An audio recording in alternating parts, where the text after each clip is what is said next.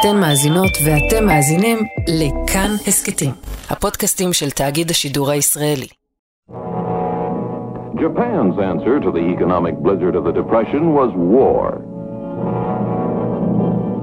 First, an invasion of Manchuria, and then China. לא הרבה יודעים על חייו של יאנג קיונג ז'ונג טרם מלחמת העולם השנייה, חוץ מזה שהוא היה קוריאני שחי בחבל מנצ'וריה שכבשה יפן. בגלל זה, ב-1938, הוא מצא את עצמו מגויס, בניגוד לרצונו, לשרת בצבא קוואנטונג. הוא היה בן 18.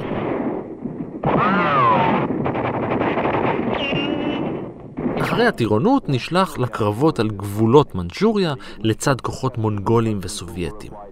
במהלך קרב מטורף אחד, יאנג נשבע על ידי הסובייטים ב-1939 ונשלח למחנה עבודה. אם הסובייטים לא היו סופגים אבדות כבדות בלחימה מול הנאצים בחזית המזרחית, כנראה שיאנג שלנו היה נשאר לבלות את כל המלחמה במחנה העבודה הזה. אך כיוון שכוח האדם הרוסי הלך והידלדל, ב-1942 קיבלו הכוחות הסובייטים החלטה. מילוי השורות על ידי גיוס אלפי שבויי מלחמה. בין המגויסים גם יאנג, ששוב הוכרח להילחם במלחמה בה הוא כבר הפסיד, הפעם בצד של הרוסים. הוא שירת אותם בערך שנה, אז לחם בחזית המזרחית בקרב השלישי על קרקוב. בקרב הזה הוא שוב נפל בשבי, הוא כנראה לא היה חייל מי יודע מה, הפעם לידיהם של הנאצים, יחד עם עוד מאות חיילים. שוב, אלת המזל עמדה לצידו, ואם הנאצים לא היו מאפשרים לשבויים להתנדב לוורמאכט, יאנג היה מסיים את חייו very very young. אז הוא התנדב, שוב, בעל כורחו, לשרת בצבא הגרמני. הוא נשלח להגן על חצי האי קוטנטין שבצרפת זמן קצר לפני יום הפלישה. יאנג קיונג ז'ונג הפך לאדם היחיד שגויס גם לצבא הסובייטי, גם לצבא היפני וגם לצבא הגרמני. כשהגיעו כוחות הברית והסתערו בהצלחה על חופי היבשת, יאנג היה בין השבויים. כיוון שלא הצליחו לתקשר איתו, כי הוא לא ידע אנגלית או גרמנית כמו שצריך, יאנג נשלח לעוד מחנה שבויים, הפעם בבריטניה. הוא נשאר שם עד תום המלחמה. כשהשקט חזר לעולם, יאנג לא שב לביתו. הוא היגר לארצות הברית, שם שוב אבדו עקבותיו. הוא התיישב במחוז קוק שבאילינוי, והלך בשקט לעולמו בשנת 1992. אבל בעוד סיפורו של יאנג מדהים, סיפורו של חייל אחר מפינלנד מדהים עוד יותר.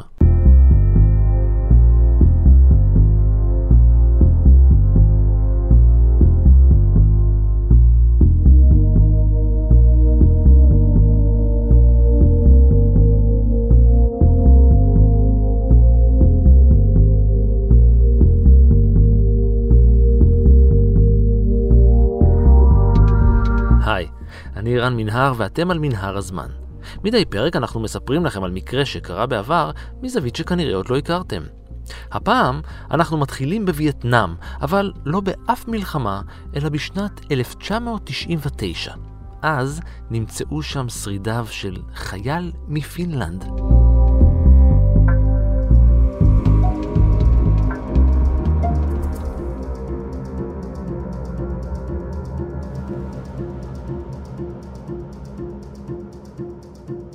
בשנת 1999 ערך צוות של כוח משימה מיוחד של צבא ארצות הברית וצבא פינלנד חפירות באזור שביל הוצ'י מין שבמחוז נאם שבווייטנאם. בין שאר הממצאים שגילו היו כמה שברי עצמות. אחרי ארבע שנים, בהתבסס על הממצאים ולאחר סדרה של בדיקות פורנזיות ובדיקות DNA, הגיעו החוקרים למסקנה חד משמעית. השיירים היו חלקי גופתו של לארי אלן טורן.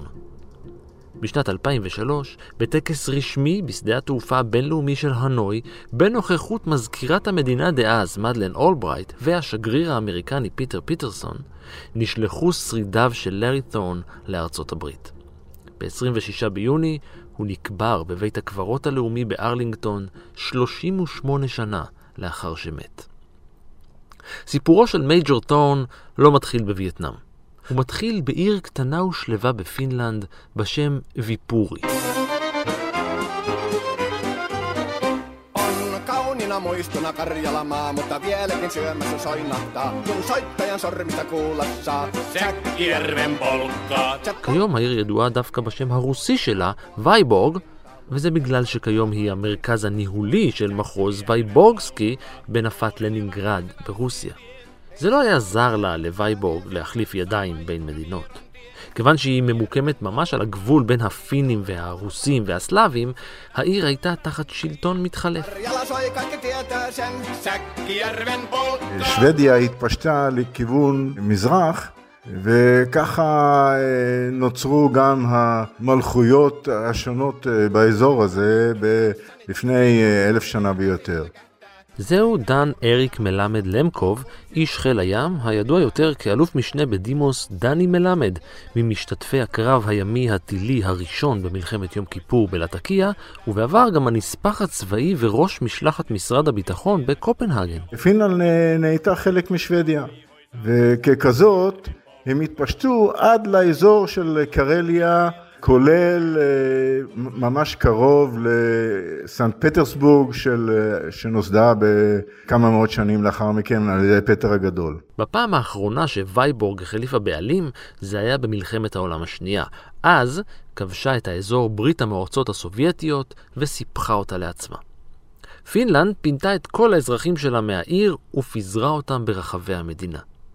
אבל בשנת 1919 וייבורג הייתה עדיין ויפורי של פינלנד, וב-28 במאי נולד לימאי ילמרי טורני ולאשתו רוסה בן בכור.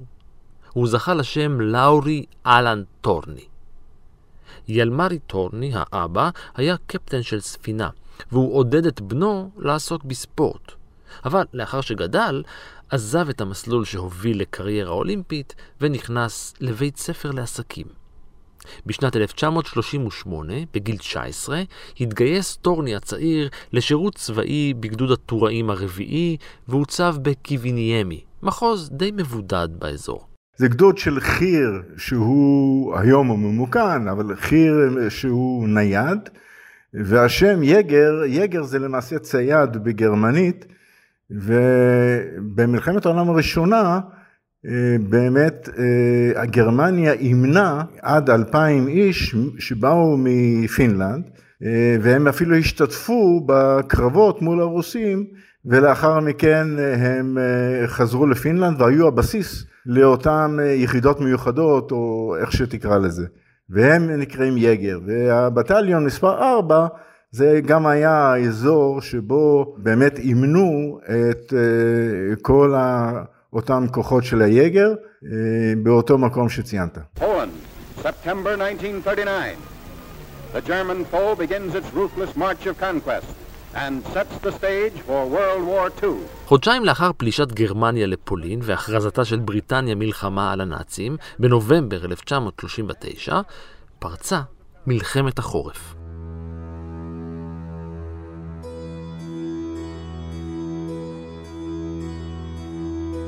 מה שקרה זה שפינלנד למעשה אה, נכבשה על ידי הרוסים ב-1809 והייתה לה אה, עצמאות כלשהי עד שהרוסים אה, באמת נאלצו לעזוב אותם בעקבות מלחמת העולם הראשונה.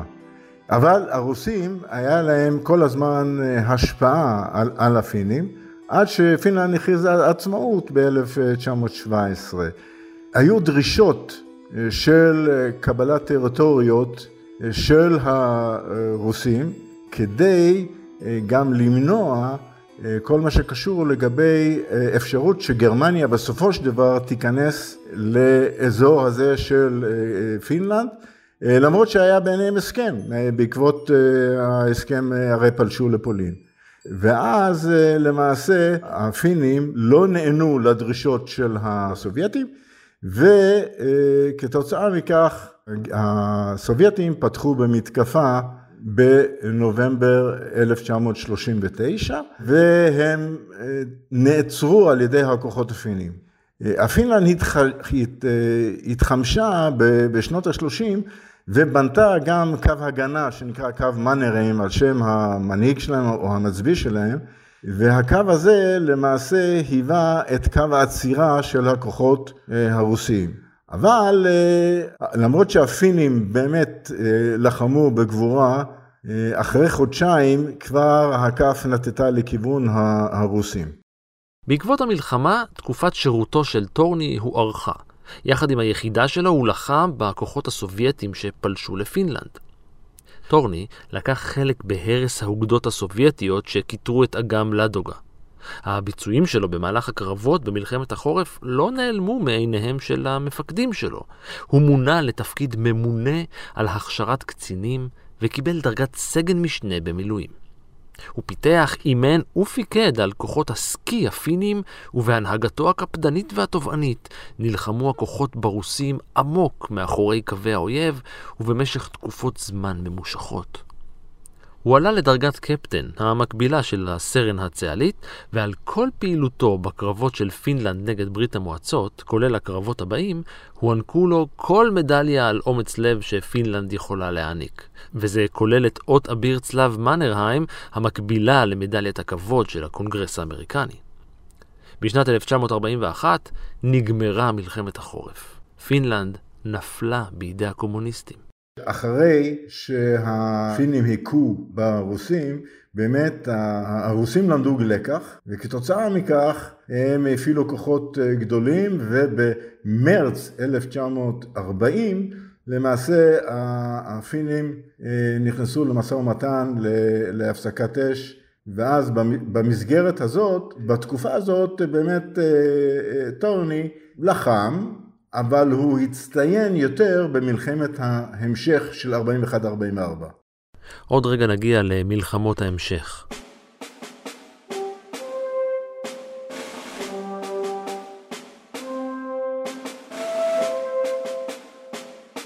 אבל בעוד שמלחמת החורף תמה, מלחמת העולם השנייה עדיין הייתה בשיאה, וטורני לא סיים להילחם בקומוניסטים הסובייטים.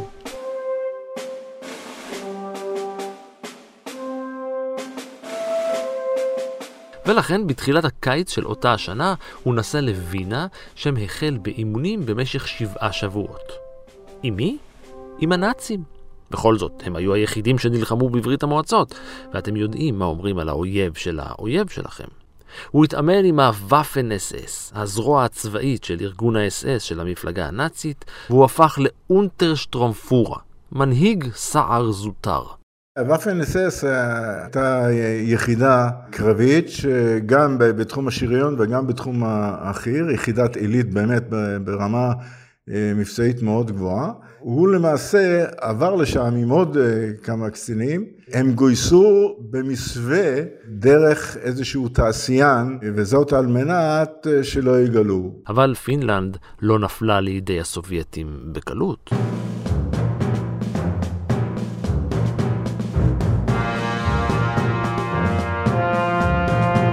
במשך שלוש שנים נמשכו הקרבות של הפינים כנגד הכיבוש הסובייטי במה שנודע כמלחמות ההמשך.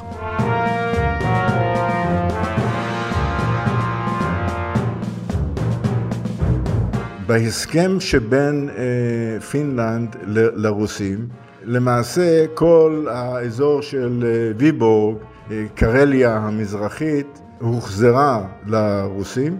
עכשיו זו הייתה השפעה, השפלה למעשה, וכתוצאה מכך לאט לאט התקרבו המאנרים והצבא בעיקר לגרמנים, היו פגישות משותפות ובתחילת 41 כבר היה ברור לפינים שיש מבצע, לא ידעו שקראו לו ברברוסה, אבל מבצע של הגרמנים שמתכננים לתקוף את, את רוסיה, ואז הם אמרו, הגרמנים אמרו שהם מעוניינים לשתף פעולה עם הפינים. ולגרום לכך שהכוחות בצפון נורבגיה, ונורבגיה כבר אז הייתה כבושה בידי הגרמנים, לכבוש ביחד את האזור של מורמנסק. האזור מורמנסק היה אזור רוסי, אה, שוב, כדי למנוע אה, אספקות אה, לאזור הזה מבנות הברית כאשר הם אולי יצטרפו למלחמה. הפינים נתנו די את הסכמתם לעניין הזה, למרות שזה לא ברור לגמרי, ואמרו שאם ב-22 לחודש שבו באמת תוקפים הגרמנים את הרוסים, הסובייטים, יתקפו את פינלנד, הם כמובן יצטרפו למלחמה כחלק מהכוח. ואומנם כוחות גרמנים עברו לפינלנד מצפון נורבגיה לאזור לפלנד, ואומנם הרוסים פתחו במתקפה על, גם על הערים הפיניות ושדות תעופה פיניים, כבר ב-22 לחודש לפנות בוקר, וככה נפתחה מלחמה, והייתה מלחמה ש... של פה ושם קצת קרבות, אבל לא יותר מדי, ואז התחיל באמת המצור על לנינגרד, שהפינים מנעו אספקה ללנינגרד מצפון. אבל הם לא הצליחו, כאמור, לכבוש את מורמנסק, או את מסילת הרכבת ש... שהייתה באזור הזה שהייתה מאוד אסטרטגית, אסטרטגית וחשובה. זה היה כישלון של הגרמנים והפינים. גם במלחמות ההמשך האלה, קפטן טורני היה כוכב. הוא פיקד על פלוגת חיילי חי"ר שחדרה עמוק מעבר קווי האויב וגרמה לנפגעים רבים בצד הסובייטי. היחידה זכתה לשם הרשמי פלוגת טורני, והרוסים סבלו כל כך מהפעילות המבצעית שלה, שהם הכריזו שמי שיחסל או יתפוס את הקפטן הפיני הזה, יזכה בפרס. שלושה מיליון מרקים פינים. אבל פינלנד שוב הפסידה.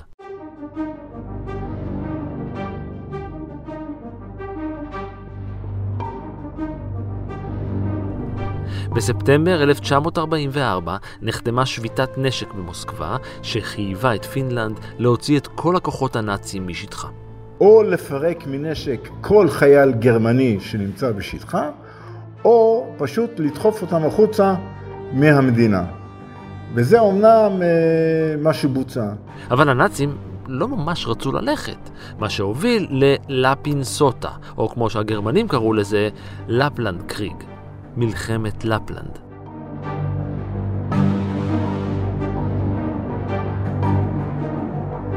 זה לא היה מי יודע מה קרבות גדולים, סך הכל אה, כמדומני 4,000 איש משני הצדדים ביחד אה, נפלו בקרב הזה.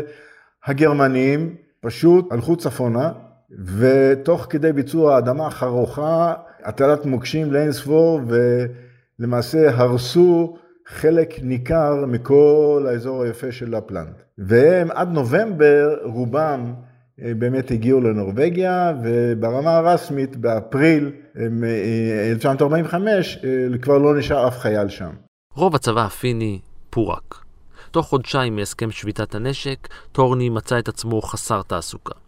כיוון שהיו לו אי אילו קשרים בצבא הגרמני, אחרי עוד חודשיים הוא עזב את ארצו ונסע לגרמניה, שם עבר השתלמות כחבלן. הוא לא עשה את זה כי היה נאצי או פרו-גרמני, בדיוק להפך. הוא היה פטריוט פיני שהיה נחוש לארגן תשתית של התנגדות במדינה שלו, למקרה שברית המועצות הקומוניסטית תנסה להשתלט על פינלנד. שוב חלפו חודשיים, וטורני היה מוכן לחזור הביתה. אבל בחודש מרץ 1945 זה לא היה אפשרי. הוא היה סגור בגרמניה.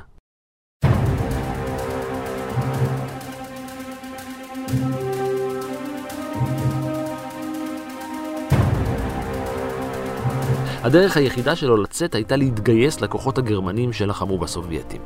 זה עבד לו מצוין. אה, אה, טוב, כמעט מצוין. ממש בימים האחרונים של המלחמה, הוא הרים ידיים ונכנע לחיילים הבריטים שמולו. הוא הועבר למחנה שבויים בלובק שבגרמניה.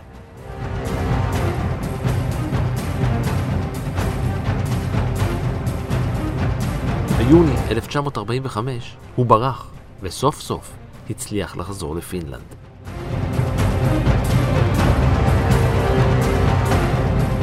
אבל זו לא הייתה אותה פינלנד.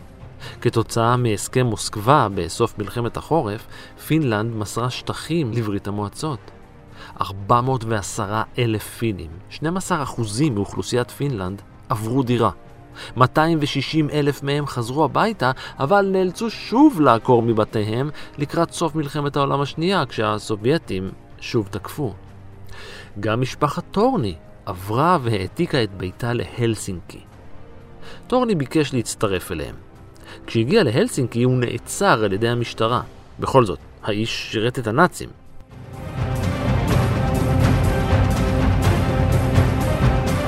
התירוץ הפיני למה הוא לא יכול היה להתגייס הוא שבגלל שהוא נשבע לוואפן FF, הוא לא יכול להשתתף מבחינת הנאמנות שלו בלחימה של לפלנד נגד הגרמנים הנסוגים, למרות שלא ברור אם הוא היה בכלל מסכים לדבר הזה. אבל טורני לא היה אחד שנכנע בקלות. הוא נמלט מהמעצר במשטרה, אבל נעצר שוב באפריל 1946. הפעם ההליך היה שלם יותר, והוא עמד למשפט בגין בגידה. לאחר חודש של משפט, הוא נשלח למאסר בן שש שנים. ושוב, טורני לא ויתר. אף כלא לא ימנע ממנו את השאיפה אל החופש. ולכן, חצי שנה לאחר תחילת ריצוי העונש, טורני נמלט. ושוב, גם רשויות החוק לא ויתרו ותפסו אותו בפעם השלישית. הפעם הוא נשלח לכלא אחר, והוא נשאר שם עד דצמבר 1948. לא כי הוא ברח שוב, אלא כי נשיא המדינה החליט להעניק לו חנינה.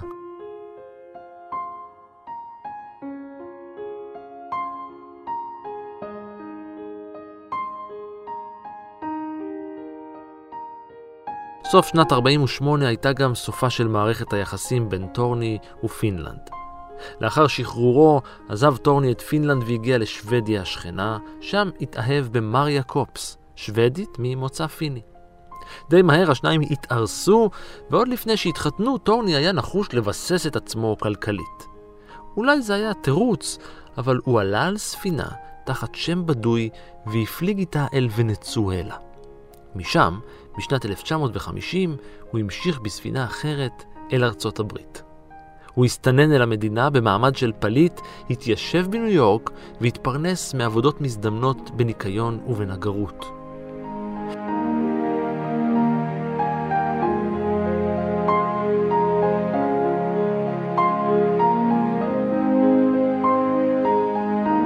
בעזרת חברי הקהילה הפינית האמריקנית, הוא החל בהליכים להסדרת המעמד האזרחי שלו.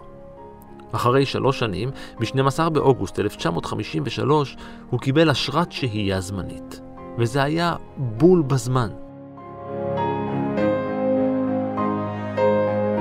כי בשנות ה-50 הכוחות המיוחדים של צבא ארצות הברית היו בעיצומה של בניית כוח לוחם לניהול מלחמה בדרכים לא שגרתיות.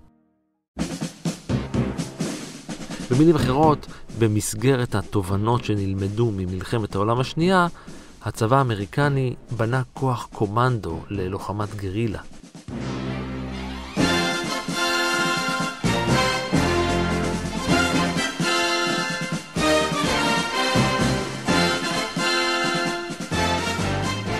כוחות מיוחדים הם אה, כוחות שבאמת אה, השורשים שלהם הוא ממלחמת העולם השנייה, הם נקראו הכומתות הירוקות, זה באמת כוחות מיוחדים שהם, אה, שעד היום אגב, הם נשלחים למקומות בכמות לא גדולה של אנשים, מקומות מיוחדים, ככה למשל אפילו באפגניסטן, בהתחלה נשלחו כוחות מיוחדים, ורק לאחר מכן הצטרפו מרינס ואחרים.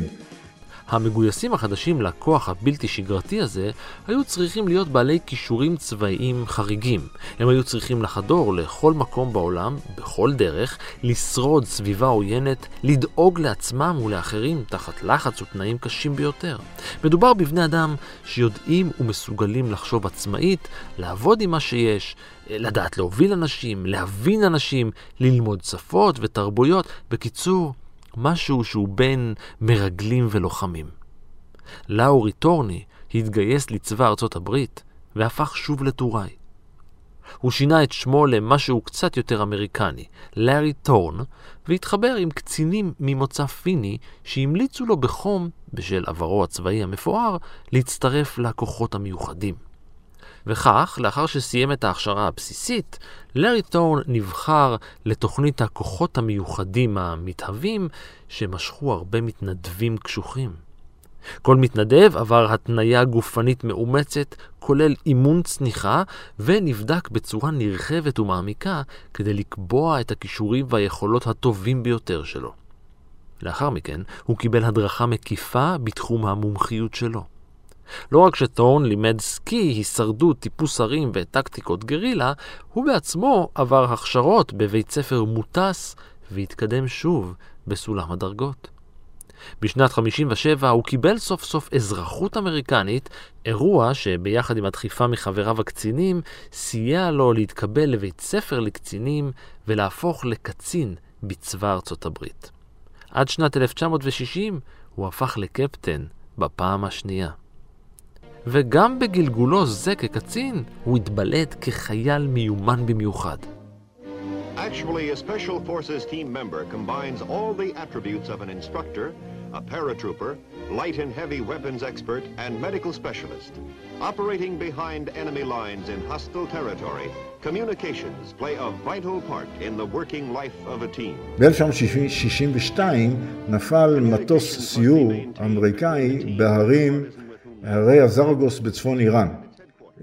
והיה שם ציוד מאוד מאוד רגיש, וניסו למצוא את, את המטוס ולחלץ משם את הציוד, ואחרי כמה ניסיונות, הוא יחד עם עוד קבוצה, אבל הוא הצליח באמצעות הכישורים שלו למצוא את המטוס, מצאו גם שם באזור כמה גופות ולחלץ חלק מהציוד הרגיש. ואז, אז החלה מלחמת וייטנאם.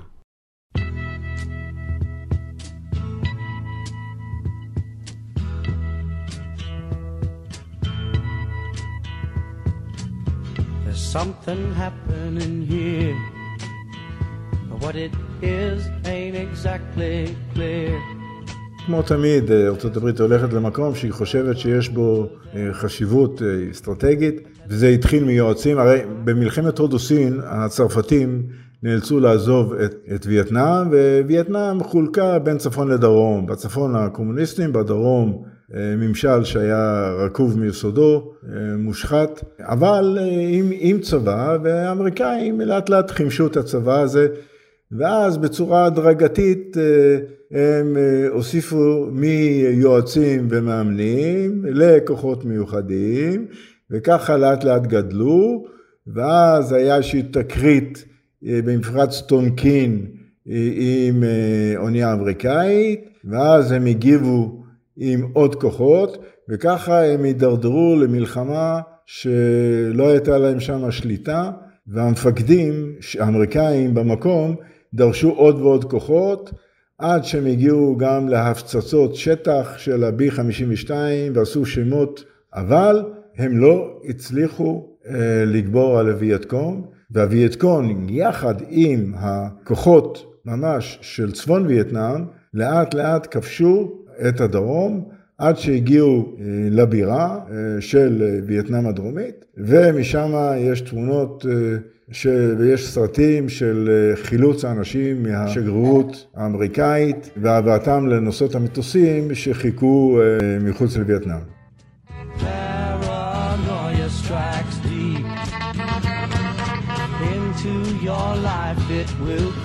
לארי טורן נשלח לווייטנאם יחד עם הכוחות המיוחדים בשנת 1964. זה היה שירות חובה, והוא נמשך שישה חודשים. במהלך השירות הוא השתתף בקרב שהתפתח בעקבות התקפה על המחנה שלהם. עבור הקרב הזה הוא זכה בשני עיטורי הלב הסגול ובמדליית כוכב הארד. הוא הומלץ לעלייה לדרגת מייג'ור כקצין מודיעין. בפברואר 65 חזר קפטן טורן לדרום וייטנאם בפעם השנייה בתפקיד. הפעם הוא שירת ביחידה מסווגת של הכוחות המיוחדים, שכל מטרתה הייתה לבצע חדירות עומק לשטח האויב. טורן היה יועץ צבאי וטס כמשקיף למשימות סיור רבות של איסוף מודיעין מעל מזרח לאוס. בספטמבר 65 אושרה הסתננות של צוותים מיוחדים ללאוס, אליה פלשו לוחמי הווייט קונג. שם המבצע היה נחושת נוצצת.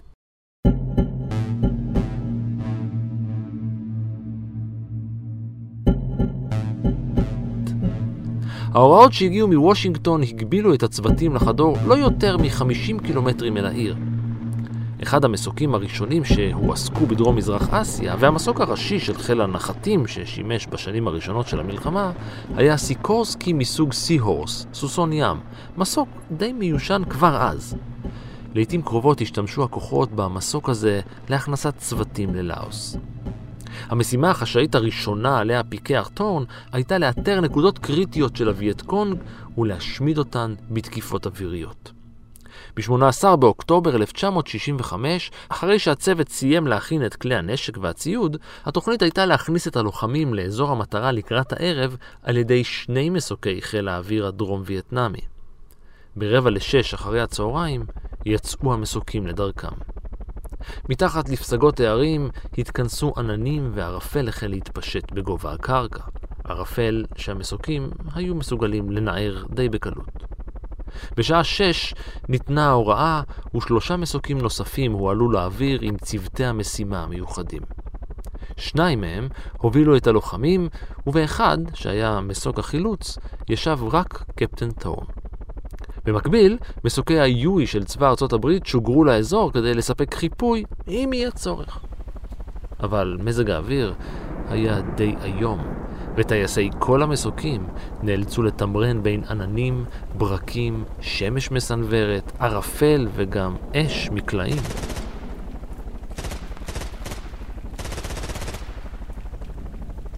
ממש לפני השקיעה הגיעו כולם אל מעל המטרה, אבל כל האזור היה אפוף עננים כבדים. קפטן טורן עמד לבטל את המשימה כשהעננים נפתחו מעט ואפשרו לשני מסוקים עם הלוחמים לרדת אל הקרקע, לפרוק את הלוחמים ולהסתלק אל על. שאר המסוקים לא הספיקו לנצל את חלון ההזדמנויות ונותרו לרחף מעל העננים. קפטן טורן הורה לכל המסוקים לשוב לבסיסם, בעוד הוא נותר במסוק שלו מעל אזור הפעילות למקרה של בעיה. לאחר שקיבל הודעה מהצוות שהכניסה הייתה מוצלחת, הוא הודיע כי גם הוא עושה את דרכו אל הבסיס. אחרי חמש דקות אבד הקשר עם המסוק שלו.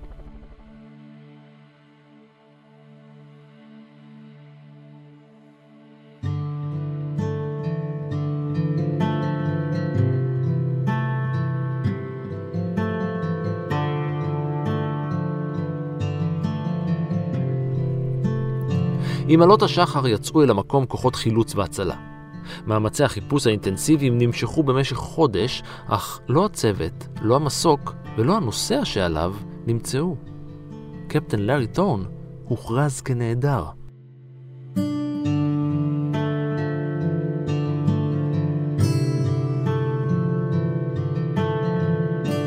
בדצמבר 1965 הוכרז על מותו, על עלייתו לדרגת מייג'ור ועל קבלת אות ליגיון ההצטיינות וצלב התעופה המצוינת.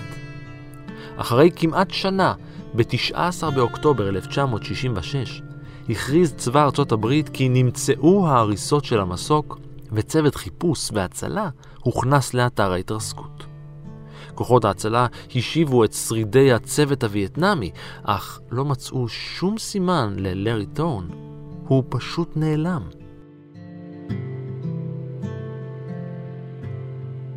והמלחמה נגמרה. Good evening.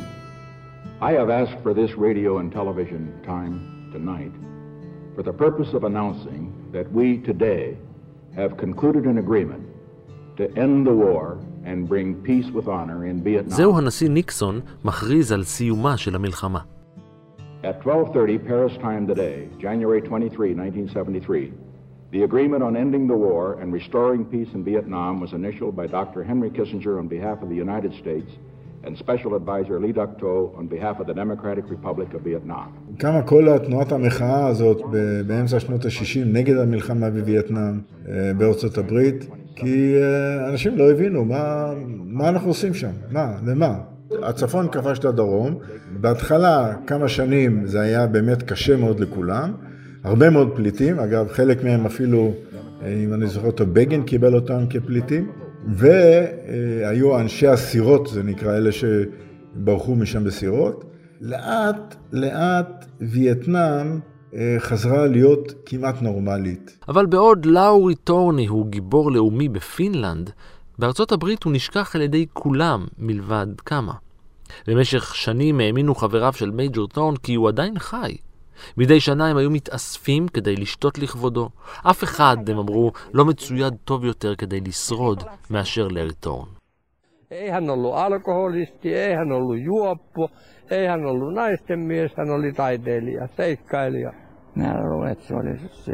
בני משפחתו אמרו שהוא כל כך שנא את הקומוניסטים עד כדי כך שהוא היה מוכן להצטרף לכל צבא כדי להילחם בהם. אבל בשנת 1999 נגוזו התקוות. גם בגלל שהוא היה אמור להיות בן 80 באותה השנה, וגם בגלל ששרידים נוספים נמצאו באתר ההתרסקות ליד לאוס.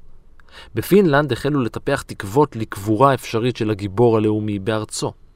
אלא שלא ניתן היה להפריד בין שרידי הקורבנות השונים שנמצאו באתר, ולכן הוחלט כי מייג'ר תורן יועבר לקבורה בבית הקברות הלאומי בארלינגטון בארצות הברית. Legendaarinen kolmen eri lipun alla taistellut sotasankari Lauri Törni, Larry Thorne, haudattiin juhlallisesti Washington DCin kupeeseen Arlingtonin sotilashautausmaalle 26 kesäkuuta. זה לקח עוד ארבע שנים, אבל שרידיו זוהו באופן רשמי וסופי בשנת 2003, ובטקס רשמי בשדה התעופה הבינלאומי של הנוי, בנוכחות מזכירת המדינה דאז, מדלן אולברייט, והשגריר האמריקני, נשלחו שרידיו של לארי תורן לארצות הברית.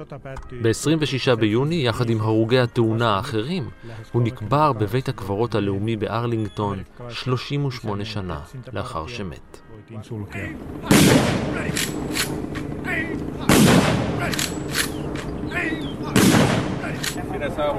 מייג'ור לארי טורן עוטר בשמונה עיטורים פינים, באחד גרמני וב-16 אותות אמריקניים. תראה, הוא היה אזרח אמריקאי, הוא היה גיבור אמריקאי גם. היום גם יש כל מיני פרסי הצטיינות על שמו, ויש גם מקומות על שמו, בניינים על שמו.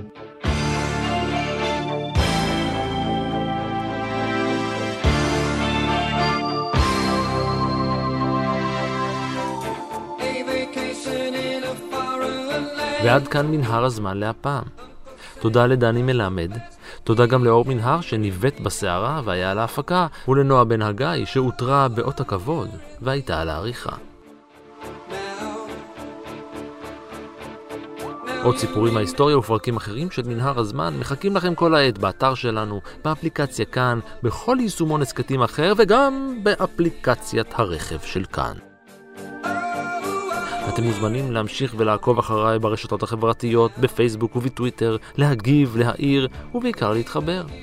אני ערן מנהר, נשוב וניפגש בפרק הבא. that you left for good, you're in the army now.